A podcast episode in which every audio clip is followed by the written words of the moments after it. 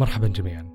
أنا خالد القنيعة وهذا بودكاست سونار المقدم من التجمع الصحي بمكة المكرمة. في هذه الحلقة راح نلتقي بالتجمع الصحي بمكة المكرمة اللي من خلاله يأتيكم بودكاست سونار كمنصة للمحتوى الصحي. ونتكلم أيضا عن الحملات التوعوية كرافد للتثقيف الصحي بالمملكة. استفدنا منها الكثير ولا تزال جماهير متعطشة للمزيد خاصة المحتوى بمرجعية ممنهجة صالحة للتداول. وما يكون مبني على إشاعات أو رسائل واتساب. حتى لو كان ابن أو ابنة للمهنة. فما تعتقد وكلام الأطباء والطبيبات ما تعتقد أنه مفيد ومردوده يشافي ويعافي ليس بالضرورة أنه يكون مستند على حقائق طبية ولأن هذه الحلقة تبث متزامنة مع الحملة العالمية للتوعية بسرطان الثدي لشهر أكتوبر.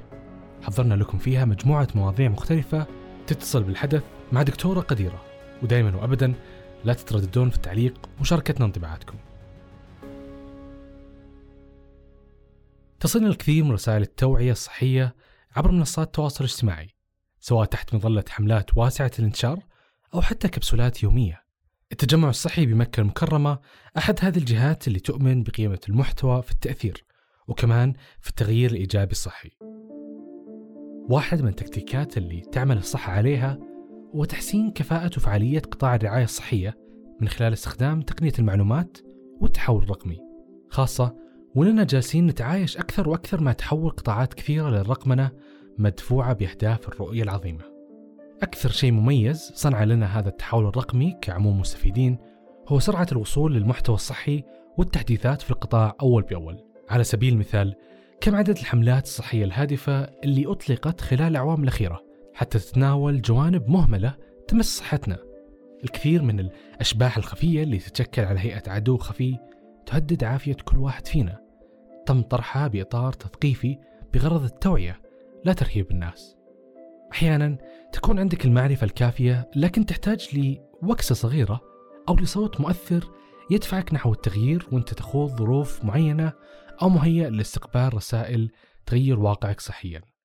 بودكاست سونار مثلا بحلقات القادمة راح يحرص إنه يقدم لكم كبسولات معلوماتية من حين لآخر عشان تعيدون النظر في بعض الأمور وعلى فكرة بيسعدنا جدا كفريق عمل إننا نستقبل تعليقاتكم حول أكثر حملة أو حملات صحية أثرت عليكم مؤخرا أو غيرت شيء من أسلوب حياتكم أو حياة أهاليكم. وعلى طاري الحملات التوعوية في هذا المنعطف نتوقف مع الحملة العالمية للتوعية بسرطان الثدي. ودنا بالمحور هذا نكرس الأضواء لهذا الموضوع كنموذج على الحملات الصحية التوعوية المختصة. مع دكتورة قديرة هي سمر علي جلال استشاري طب أسرة ومنسقة برنامج سرطان الثدي. الحمد لله. أولا أن كل الجهود محليا متضافرة لتوعية كل امرأة. حرفيا كل امرأة بخصوص سرطان الثدي وأن المعلومات اللازمة للتثقيف تقترب من أن تكون أقرب عبر الأجهزة الذكية. خاصة في ظل تزايد الأرقام اللي تترافق مع عدد السيئات اللي يتم تشخيصهن بهذا الورم عالميا. طبعا بداية أنه سرطان الثدي يأتي في مقدمة أنواع السرطان التي تصيب النساء عالميا وإقليميا ويعتبر سرطان الثدي أكثر أنواع السرطانات شيوعا بصفة عامة وهو الأول عند النساء عالميا. كل 19 ثانية تشخص سيدة حول العالم بسرطان الثدي وكل 60 ثانية تتوفى امرأة من سرطان الثدي. ولأن الوقاية خير من العلاج وأيضا أن في حال أخذ السيدات بالتدابير والإجراءات الوقائية فإن من المحتمل حصولها على فرصة تدخل مبكر على أقل تقدير. والحملة التوعوية بسرطان الثدي أحد أهم الوسائل اللي ساهمت بإثراء المحتوى الصحي على مدى سنوات. وتراها الدكتورة القديرة سمر جلال تحديدا على هذا النحو. آه إن هذه الحملات التوعوية الوطنية تأتي تواصلا للجهود التوعوية التي تقوم بها وزارة الصحة للحفاظ على صحة وسلامة كافة أفراد المجتمع. والتعزيز أنماط الحياة الصحية والتخفيف من عبء المرض. تماشيا مع مبادرات منظومة الصحة ورؤية المملكة 2030 حيث تتزامن الحملة مع فعاليات الشهر العالمي للتوعية بسرطان الثدي الشهر الوردي الذي يقام في أكتوبر من كل عام. وتهدف الحملة الوطنية لتشجيع النساء في سن 40 سنة فما فوق على الكشف المبكر لما له من أهمية فهو الوسيلة الوحيدة لاكتشاف المرض في مراحله الأولى حيث تصل نسبة الشفاء فيها إلى أكثر من 95% بإذن الله. ماذا يحتاج المستفيدون لمعرفته ككبسولة معلوماتية عن الماموجرام اللي يستخدم في الفحص؟ في ظل تصاعد الاهتمام بهذا النوع من المحتوى التثقيفي عبر الإنترنت بشأن فحص الورم. آه الفحص بجهاز الماموجرام هو عبارة عن جهاز أشعة سينية يعني أشعة ما لها أي أضرار جانبية ولا لها أي أعراض جانبية. وغير مضرة تماما زي اللي بنتعرض لها عند طبيب الأسنان. الفحص آه ما بياخذ وقت إلا 20 ل 30 دقيقة. هو غير مؤلم بس فقط لا غير تحس السيدة فإنه في ضغط بسيط على الثدي. آه طبعا هذا أهمية الفحص المبكر بالجهاز الموموجرام إنه بيكشف الورم في أول مراحله. كيف يعني بيكشف الورم في أول مراحله أول ما يبدأ يظهر الورم في الثدي حتى لو كان غير محسوس أو غير ملموس ممكن إنه هو يكشفوا فطبعا في الحالة دي إيش اللي حيصير نسبة الشفاء حتكون بإذن الله تعالى أكثر من 95% ليه؟ لأن إحنا اكتشفناه في مرحلة أولى وفي المراحل الأولية هل يعني أن هذا الفحص المبكر مطلوب من كافة السيدات؟ أم أن هنالك شريحة توصى بذلك دون غيرها؟ وإيش العوامل اللي لازم تأخذها السيدات بعين الاعتبار عند القدوم للكشف عن سرطان الثدي؟ ما في منه خطر. وبعدين الجهاز هذا الفحص لمين بيكون؟ للسيدات اللي فوق سن الأربعين سنة أو اللي عندهم تاريخ عائلي. كيف يعني تاريخ عائلي؟ إصابة أو قرابة من الدرجة الأولى. يعني مثلا في واحدة والدتها أو أختها أو بناتها. هذا طبعا لازم تعمل الفحص. ما تستنى لغاية سن الأربعين لا. طبعا تعمل الفحص وهي عمرها في الثلاثينات أو قبل عشر سنين من عمر المصابة في العائلة. أو إذا كان في قرابة من الدرجة الثانية بس يكونوا قرابة يعني اثنين يعني مثلا العمة والخالة أو مثلا خالتين يكونوا في قرابتين. هذا ممكن تعمل الفحص. طبعا الفحص آه، المبكر آه، بيحمي وبيقي الثدي الحمد لله من 95% ممكن توصل نسبة الشفاء أو أكثر. لما الوحدة تعمل الفحص أهم حاجة الشروط ما تكون حامل آه، ما تكون بترضع أو إنها تكون فطمة الطفل أكثر من ثلاثة شهور. بنوصي السيدة إن هي ما بتحط مزيلات عرق ولا بتحط كريمات لأنه هذه كلها بتعيق رؤية الفحص حق الجهاز حق الموموجرام وطبعا زي ما قلت الفحص آمن ما له أي أضرار جانبية. وغير مؤلم. وطبعا والأهم من ده كله مجانا وموجود الحمد لله في مستشفيات المملكة. والإحالة بتتم عن طريق المراكز الصحية وعن طريق موعد. وفي طبعا في مناطق زي عندنا إحنا في مكة المكرمة عن طريق الرابط. بتدخل على الرابط وبتسجل بياناتها. لكن دكتورة سمر لا يزال هناك تخوف من إجراء هذا الفحص من قبل بعض السيدات. وأيضا بعضهن يتهاون بخصوص هذه الخطوة. إيش مشورتك لهم؟ وكيف الكوادر الطبية تتعامل مع هذه العوامل الإنسانية؟ بسيط جدا وسريع وما ياخذ وقت. يعني ممكن لو السيدة 30 دقيقة بس من وقتها من وقتها هذا طبعا حيحمي حياتها بإذن الله وحياة أسرتها وأولادها من الخطر، يعني لو كل سيدة تفكر ان هي فوق سن الأربعين لو تاخذ بس 30 دقيقة من وقتها عشان تقد تقوم بالفحص المبكر بجهاز الموموجرام بتحمي حياتها وحياة أطفالها، يعني لا تقول مثلا أنا والله الحمد لله ما عندي شيء بحسه في صدري، ما في كتلة، ما في ورم، ليش أروح أسوي الفحص؟ إحنا بنقول لها رسالة الفحص آمن، لازم السيدة بعد الأربعين تعمل جهاز فحص الموموجرام، حتى لو ما في شيء محسوس، حتى لو ما في ورم حتى لو ما في أي شيء في الثدي لكن الفحص المبكر بيحمي بإذن الله بنسبة 95% أو أكثر. ممكن نسبة الشفاء تكون عالية جدا.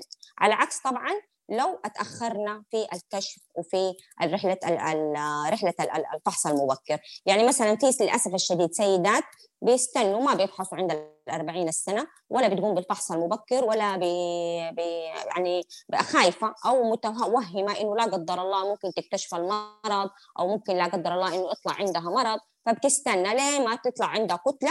ففي الحالة دي طبعا ما تتعامل معاملة نفس السيدة اللي اكتشفت المرض مبكر. في الحالة دي هنضطر آه إنه يصير عملية جراحية كاملة وممكن استئصال للثدي وممكن السيد يتعرض لإشعاعي أو كيماوي وهرموني وهكذا. بالعكس في المرحلة الاكتشاف الأولى المبكرة إيش اللي حيصير؟ فقط لا غير بنشيل الورم وتحتفظ السيدة بصدرها وبثديها وما بتحتاج لا كيماوي ولا بتحتاج إن شاء الله علاجات متأخرة. عشان كده إحنا بننصح بالفحص المبكر بجهاز الماموجرام على ضوء ما ذكرتي نود التعرف على ميزة الفحص والتشخيص المبكر حتى يكون جرس تنبيه لمن يحتاج يسمع اليوم عبر بودكاست سونار. آه، أول ما بتكتشف أول ما بنعمل الفحص الماموجرام طبعا الفرق بين المراحل زي ما قلت لما تكتشفوا بدري وغير لما تكتشفوا متأخر. لما تكتشفوا بدري اللي بيتم إيش هو؟ إنه بيتم استئصال فقط لا غير للكتلة أو للورم وبيرجع السيدة حياتها تعيش الحياة الطبيعية وتكمل حياتها لكن للأسف الشديد لو اكتشفناه متأخر الورم بيكبر وممكن لا قدر الله بينتشر بيروح للثدي الآخر بيروح تحت الإبط بيروح للغدد الليمفاوية. وطبعا هو بينتشر في الجسم عن طريق الدم أو عن طريق الغدد الليمفاوية عن طريق الجهاز الليمفاوي. فبيروح ممكن للعظام ممكن بيوصل للكبد ممكن يوصل للدماغ. فلا قدر الله في هذه الحالة إيش اللي بيصير؟ إنه يحصل استئصال للثدي كاملا بالإضافة ان السيدة ممكن تحتاج للعلاج الكيماوي والهرموني وهكذا. علشان كده إحنا رسالتنا اللي بنقدمها للسيدات بنقول لهم كل سيدة فوق سن الأربعين لابد إن هي تبقى 40 سنة وما فوق. يعني ما نقول فوق سن الأربعين لا حتى لو عمرها 40 سنة بالضبط بالضبط. يعني 40 سنة ويوم حتى.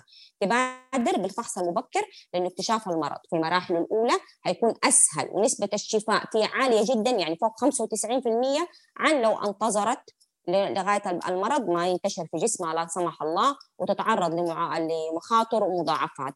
السيدة هذه مسؤولة عن أسرة ممكن تكون مسؤولة عن عن أولادها عن زوجها فإحنا بنحاول نحمي السيدة هذه وبنوعيها بأهمية الفحص المبكر. عظيم. سألت الدكتورة سمر جلال أيضا عن ثيم هذا العام لحملة التوعية وكان جوابها التالي. شعارنا السنة الرحلة آمنة أفحص الآن. يعني إيه؟ يعني إحنا إحنا رحلتنا بإذن الله حتكون آمنة لو السيدة بادرت وفحصت الآن. ليه؟ لأنه زي ما قلت طبعا الفحص المبكر يقين إن شاء الله وبنسبة نجاح العلاج حيكون أكثر من 95% مؤكد أن طريقة تقديم التوعية عبر التجمع الصحي بمكة المكرمة اختلفت بعد جائحة كورونا عما عليه في مراحل سابقة. نود التعرف أكثر على أبرز الاختلافات. آه بتتضمن الحملة عدد من الأنشطة والفعاليات لإذكاء الوعي العام بالمشكلة تطرحها هذا المرض. تهدف الحملة لتقديم خدمات توعوية على صعيد الكشف المبكر لسرطان الثدي لتوعية النساء بعوامل الخطورة والوقاية بالفحص المبكر. آه فعاليات الحملة الوطنية عن سرطان الثدي لشهر أكتوبر 2020 تحت شعار الرحلة آمن أفحص الآن.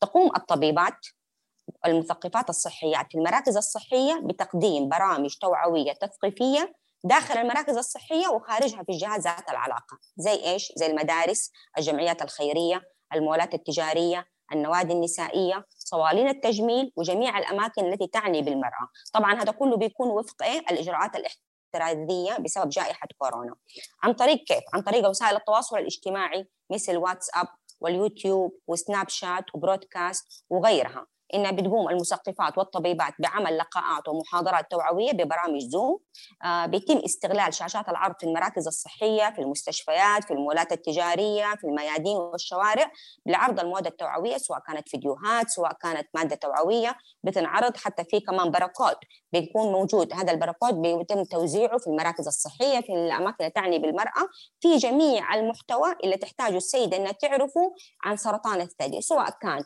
التشخيص آه، تعريف المرض المضاعفات العلامات الإحالة أماكن الإحالة أماكن الفحص كله موجود فيها.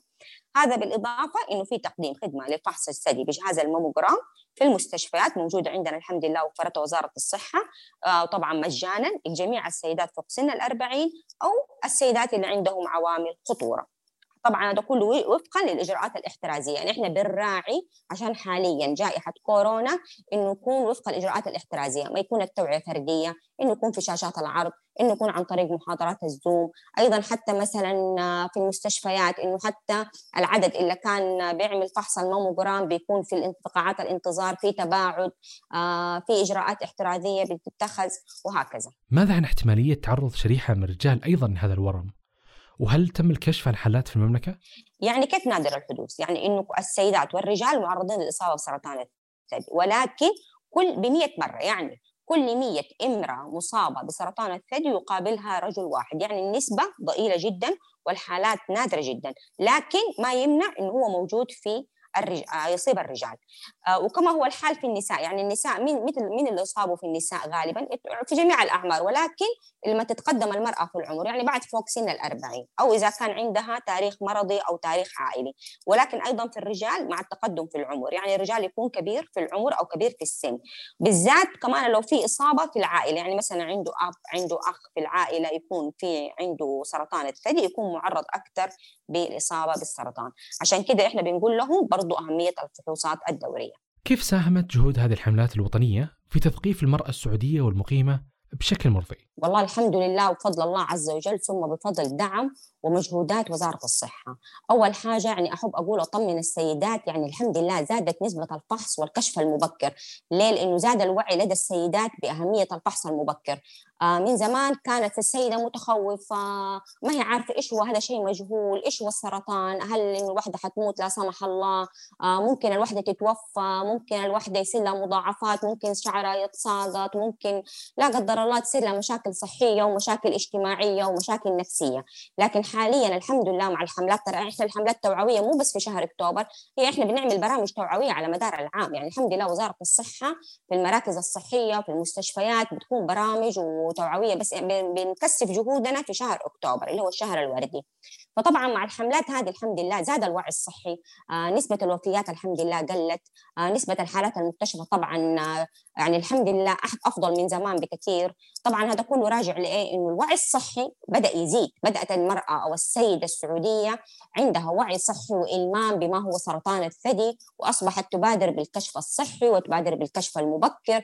عشان طبعا هي تبي تحمي نفسها تبي تحمي عائلتها من خطر الإصابة ومن المضاعفات وإنها زي ما عرفت إنه هي نسبة الشفاء حتكون أكثر من 95% يعني مع الحملات. التوعوية الحمد لله بيزيد. زاد الوعي الصحي زادت أهميتها حتى يعني في الوعي في الحملات التوعوية بنذكر فين أماكن الفحص كيف طريقة الفحص.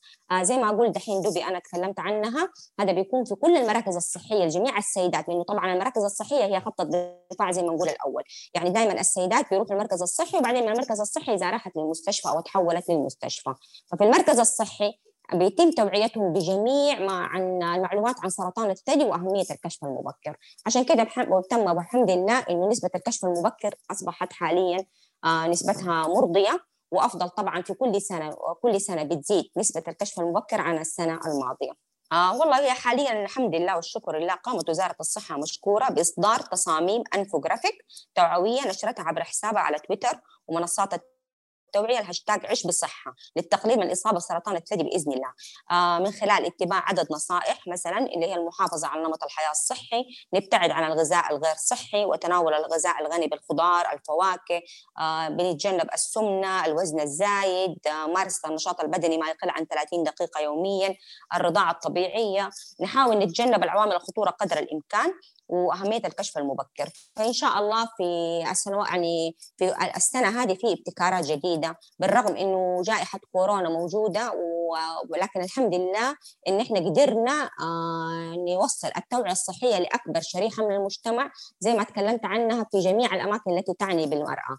آه، فزادت التوعية الحمد لله وزادت المعلومات عن سرطان الثدي وأصبح الوعي الصحي الحمد لله آه، موجود عند معظم السيدات آه، المستهدفة بالفحص. إيش دور الأفراد نقول مستمعي البودكاست كمثال في إيصال هذه الرسائل التوعوية بدون التدخل في الجوانب الطبية لهذا النوع من الأورام؟ فعلا يعني لو أي سيدة عرفت معلومة عن سرطان الثدي سواء سوينا التوعية الصحية للسيدات في أي جهة من الجهات أو عن طريق أي وسائل التواصل الاجتماعي بترجع على البيت بتوعي مثلا والدتها بتوعي أخواتها بتوعيهم بتقول لهم والله أنا سمعت عن الفحص المبكر سمعت عن الكشف بجهاز الماموجرام ترى هو الفحص آمن ما لي أعراض جانبية ما يخوف ما لي أي يعني المف... حاولنا نزيل المفاهيم الخاطئة عن مرض سرطان الثدي لأنه أنت تسمع إشاعات كثير عن سرطان الثدي يعني بنسمعها في المجتمع. طبعا أهمية البرامج التوعوية والحملة التوعوية دي مو بس إن إحنا نوعي السيدات بأهمية الكشف المبكر أيضا بتغيير المعتقدات والمفاهيم الخاطئة عن مرض سرطان الثدي والعوامل المصاحبة أو العوامل المساعدة والمسببة لهذا المرض. بالعودة للحديث عن الحملات التوعوية في المملكة وفعاليتها في تعزيز الوعي المجتمعي هنالك الكثير من الإشاعات اللي يتم تداولها عبر المنصات والكثير من المعلومات الغير دقيقة. منصة مثل تويتر مشبعة بالقصص والشائعات اللي لا أساس لها.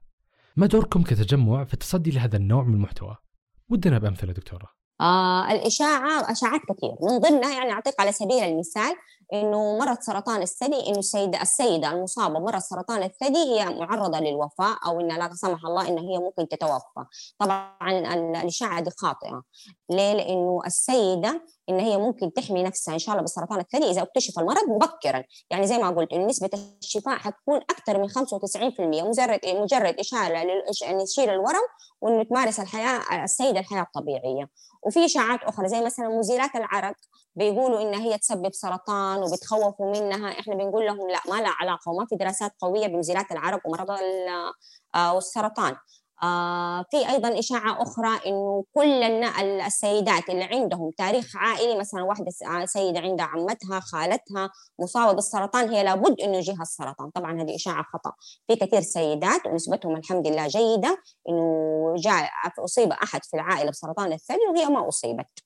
وغيرها من الإشاعات إنه ممكن سرطان الثدي هل هو مثلا إذا السيدات آه، ارتدينا الحمالات آه، الصدر الضيقة ولا تحتوي على حشوات السيليكون ممكن هذه لا قدر الله تعمل سرطان. طبعا هذه إشاعة خاطئة ما لها أي علاقة. ممكن هي تضغط على صدر المرأة وتضرها بس إنه ما لها أي علاقة بسرطان الثدي. آه كمان في إشاعات ثانية إنه لو السيدة كان عندها كتلة في صدرها آه لو أخذنا عينة منها أو عن طريق السحب العينة ممكن لا قدر الله ينتشر السرطان. طبعا هذا كلام خاطئ. إنه سحب العينة آمن ولا يؤدي إلى انتشار المرض. آه في أيضا إشاعة ثانية يعني استمعناها في وسائل التواصل زي مثلا إنه أي كتلة في الثدي هي معناتها ورم أو سرطان. طبعا لا. أي كتلة في تما... يعني بفضل الله عز وجل 80% من الكتل أو الأورام اللي تظهر في الثدي هي كتل حميدة وأورام حميدة ما هي أورام خبيثة. كلمة أخيرة. إيش الرسالة اللي تحبين توجهينها لمجتمع بودكاست سونار؟ كنصيحة. والكل مستمع يصل صوتك هذه اللحظة. في رسالة أحب أوصلها يعني لبناتنا وأخواتنا وأمهاتنا وسيداتنا. آه بنقول لها أنت إنسانة عزيزة علينا. آه بادري بالكشف المبكر. اللي إحنا نقدر نسويه زي ما قلنا إن إحنا نفحص نفسنا بدري يعني أي سيدة فوق الأربعين لا تتردد. على طول تبادر بالفحص المبكر اللي هو بجهاز الماموجرام وزي ما قلت إنه هو آمن. نحاول نبتعد عن العوامل الخطورة اللي إحنا نقدر نغيرها في حياتنا. نحاول نعيش نمط صحي سليم نمط صحي حياة صحي سليم. كيف؟ يعني نبتعد عن الأغذية المليئة بالدهون الأغذية الغير صحية. هي نكتر من تناول الخضار والفواكه. حيقولوا لي طبعا يا دكتورة طب هي ليه علاقة الأكل بسرطان الثدي؟ حقول لهم الأكل الصحي والأكل المليء بالألياف والخضروات والفواكه اللي بيقوي مناعتنا وبيدينا مناعة وبيدينا طاقة. حاجة ثانية كمان مرة مهمة بنقول لهم ابتعدوا عن الوزن الزايد السمنة. طبعا الدراسات أثبتت إنه السمنة من العوامل أو الوزن الزايد من العوامل اللي تزيد نسبة حدوث السرطانات عموما وخاصة سرطان الثدي. فإحنا بنقول لهم يمارسوا النشاط البدني. طبعا حاليا يعني يحاولوا يقوموا بنشاط بدني حتى لو يعني المشي أسهل شيء المشي من 30 ل 45 دقيقة يوميا. هذه بإذن الله يعني يعتبر نشاط بدني السيدة تحافظ على صحتها على لياقتها على على وزنها. حتى ما يزيد. نقول لهم أيضا إنهم يمتنعوا أو يبتعدوا عن تناول الهرمونات الأنثوية التعويضيه البديلة إلا في حالات تستدعي. يعني في حالات تستدعي حالات طبية تستدعي ما فيها مشكلة بس ما نتناولها أكثر من خمسة سنوات. بنقول لهم كمان إنه الرضاعه الطبيعيه بننصح بناتنا بناتنا رضعوا رضاعة طبيعية. لأنه سبحان الله من رحمة ربنا إنه الرضاعه الطبيعيه بتحمي مو بس مهمة للطفل لا حتى بتحمي الثدي من السرطان. ودي بتبتعد عن العوامل الأخرى. آخر رسالة احب اقولها وآخر كلمة إنه للسيدات بادري بالفحص المبكر آه، بجهاز الماموجرام وإنه هو آمن بمشيئة الله ورحلتنا آمنة مع الفحص المبكر. تتكاتف جهود الصحة يوم بعد يوم. حتى تكون تجربة المتعرضات لسرطان الثدي داخل السعودية أكثر سهولة. من لحظة إجراء الفحص إلى تلقي التشخيص والعلاج عند اللزوم. حتى أيضا فرص العمليات التجميلية أو الترميمية المصاحبة لاستئصال الثدي لا سمح الله. بودكاست سونار ألتقى بالدكتور زياد الحربي استشاري جراحة التجميل والترميم لمزيد من تفاصيل بخصوص عمليات التجميل هذه وعن حملة إحنا معك اللي أقيمت لدعم المتعافيات من سرطان الثدي. بالفعل آه، تم عمل حملة آه، مكثفة بهاشتاج إحنا معاكي لدعم جراحات التجميل والترميم للمتعافيات من سرطان الثدي. طبعا أهداف هذه الحملة كانت تنصب أنه الحلقة دائما هي تكون لابد أنه تغلق بشكل كامل وبالتالي العلاج آه، لسرطان الثدي وأورامها آه، ما يكون فقط العلاج البدائي أو العلاج اللي هو في البداية والعلاج في المرحلة المتوسطة وبعدين لما نوصل إلى مرحلة الترميم ومرحلة التجميل نوقف. وبالتالي الحلقة هذه لابد أن هي تقفل بشكل كامل ونخبر أنه أي سيدة لها حقوق من ناحية زي ما كان لها حقوق في استئصال الورم والعلاج منه بشكل كامل بجميع التقنيات اللي موجودة. برضو حق من حقوقها أنها هي تشرع في عملية إعادة ترميم وتجميل الثدي بالتقنيات المتاحة في علم جراحة التجميل والترميم. ولذلك إحنا سلطنا الضوء من ناحية جراحة التجميل والترميم من خلال الجمعية ومن خلال الاستشاريين الموجودين فيها على مستوى الوطن بشكل كامل للتعريف بكل الخيارات المتاحة في آه، في الوقت الحاضر آه، سواء من عمليات بسيطة إلى عمليات متوسطة إلى عمليات عميقة على حسب الحالة بعد استئصال الأورام للوصول إلى علاج يعني يخدم هذه المريضة من الناحية الشكلية ومن الناحية الوظيفية للثدي بعد البناء وبعد الترميم. سعداء جدا بتمرير هذه الأخبار المطمئنة لمستمعين سونار متمنين لهم تمام الصحة والتعافي بإذن الله. من الطروحات المرتبطة بالموضوع الحديث عن الحس الابتكاري لبرامج التوعية من حيث المحتوى والتوجه. وأيضا تجربة المريض بحد ذاتها بعد التعرض لمحتوى الحملات. سألت الدكتور زياد أيضا عن دورة في إدارة مركز الابتكار في مدينة الملك عبد الله الطبية بمكة المكرمة. بخصوص مركز الابتكار في مدينة الملك عبد الله الطبية طبعا إحنا بنعمل كعمل فريق واحد يتوجه في الحقيقة إلى أكثر من توجه. وفي هذا الصدد في اتفاقية أساسا معمولة بين مركز الابتكار في مدينة الملك عبد الله الطبية كعضو في التجمع الصحي في مكة المكرمة ومركز الإبداع في وزارة الصحة. عشان بتصير توأمة من ناحية التوجهات. واحدة من التوجهات الرئيسية في مركز الابتكار بمدينة الملك عبد الله الطبية هو المريض وخاصة رحلة هذا المريض وتحسين تجربته. طبعا المريض في هذه الحالة هو حتكون السيدة اللي مرت بهذه الرحلة سواء كان العلاج في البداية أو العلاج في المنتصف حتى الأخير. وإحنا بنحاول إنه نحسن تجربة هذا المريض بطريقة إبداعية. وبالتالي آه، يكون في تناغم في العمل أصلا مع مراكز متعددة في المستشفى سواء مركز تجربة المريض سواء آه، مراكز الجودة أو أي شيء يمس آه، هذا المريض في رحلته سواء كانت في البداية أو حتى النهاية. الآن من ناحية الحس الابتكاري في المحتوى أصبح الموضوع في أكثر ابتكارية في طرق إبداعية كثيرة صارت بتنعمل الجيرني مابينج أو خريطة رحلة هذا العميل أو المريض داخل المستشفى. طرق التوعية أساسا صارت محدثة صارت متغيرة في رسائل قصيرة ولكن محتواها كبير جدا وأفضل من رسائل طويلة مملة. ما بتعطي فعالية لهؤلاء المرضى المرضى صاروا يبغوا معلومات معينة يسترشدون فيها بحيث إنه فعلا يعرف موقع هذه الخدمة من الإعراب للشروع فيها. أما من الناحية الأخيرة طبعا وهي من ناحية القيادات الصحية آه، أو الممارس الصحي. فإحنا بنهتم في مركز الابتكار في منهجيات الإبداع ومنهجيات التفكير الابتكاري لهذا الممارس الصحي أو للقائد الصحي بحيث إنه هو اللي في يوم من الأيام أو هي حيفيدونا آه، بأي منتج ابتكاري يخدم آه، الأفكار التوعوية أو الحملات التوعوية في الجانب الصحي. واحد منها طبعا الحملات آه، اللي بخصوص سرطان الثدي أو أي حملات في الأيام العالمية أو في الشهور العالمية.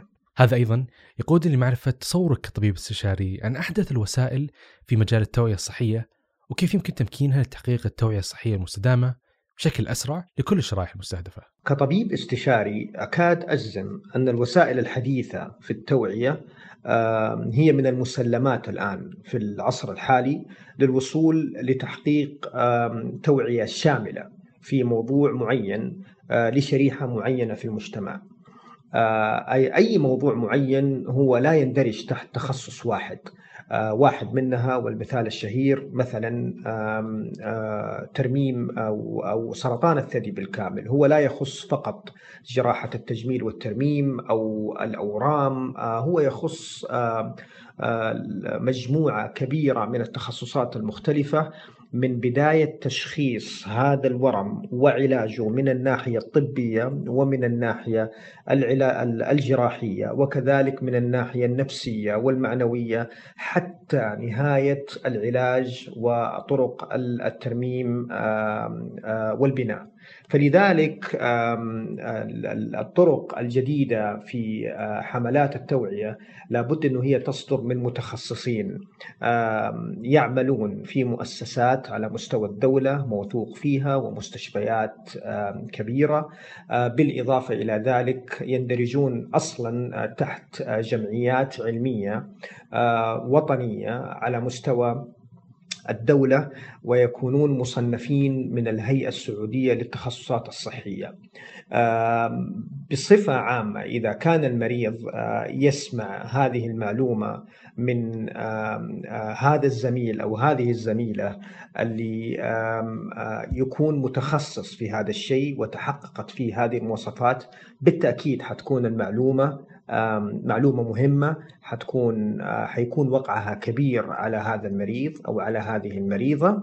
ولكن في نفس الوقت إحنا كأطباء وكممارسين صحيين أطباء أو غير أطباء نستفيد من الخبرة الكبيرة في مجال التوعية وفي الإعلام الجديد وفي التواصل المؤسسي من زملائنا. في هذا الجزء بالتحديد لأنه هذا مو عملنا وإحنا نستفيد من خبرات زملائنا في هذا المجال فإذا إحنا حققنا هذه الشيئين آه، مع بعض أتوقع إنه التوعية راح تكون توعية احترافية بكل ما تعنيه الكلمة من معنى وألف سلامة على مرضانا. راح نكون سعيدين بمشاركتكم الحلقة وتقييمكم لبودكاست سونار. كنت معكم أنا خالد قنيعة نتمنى لكم دوام الصحة والعافية وافحصوا لا تخافون.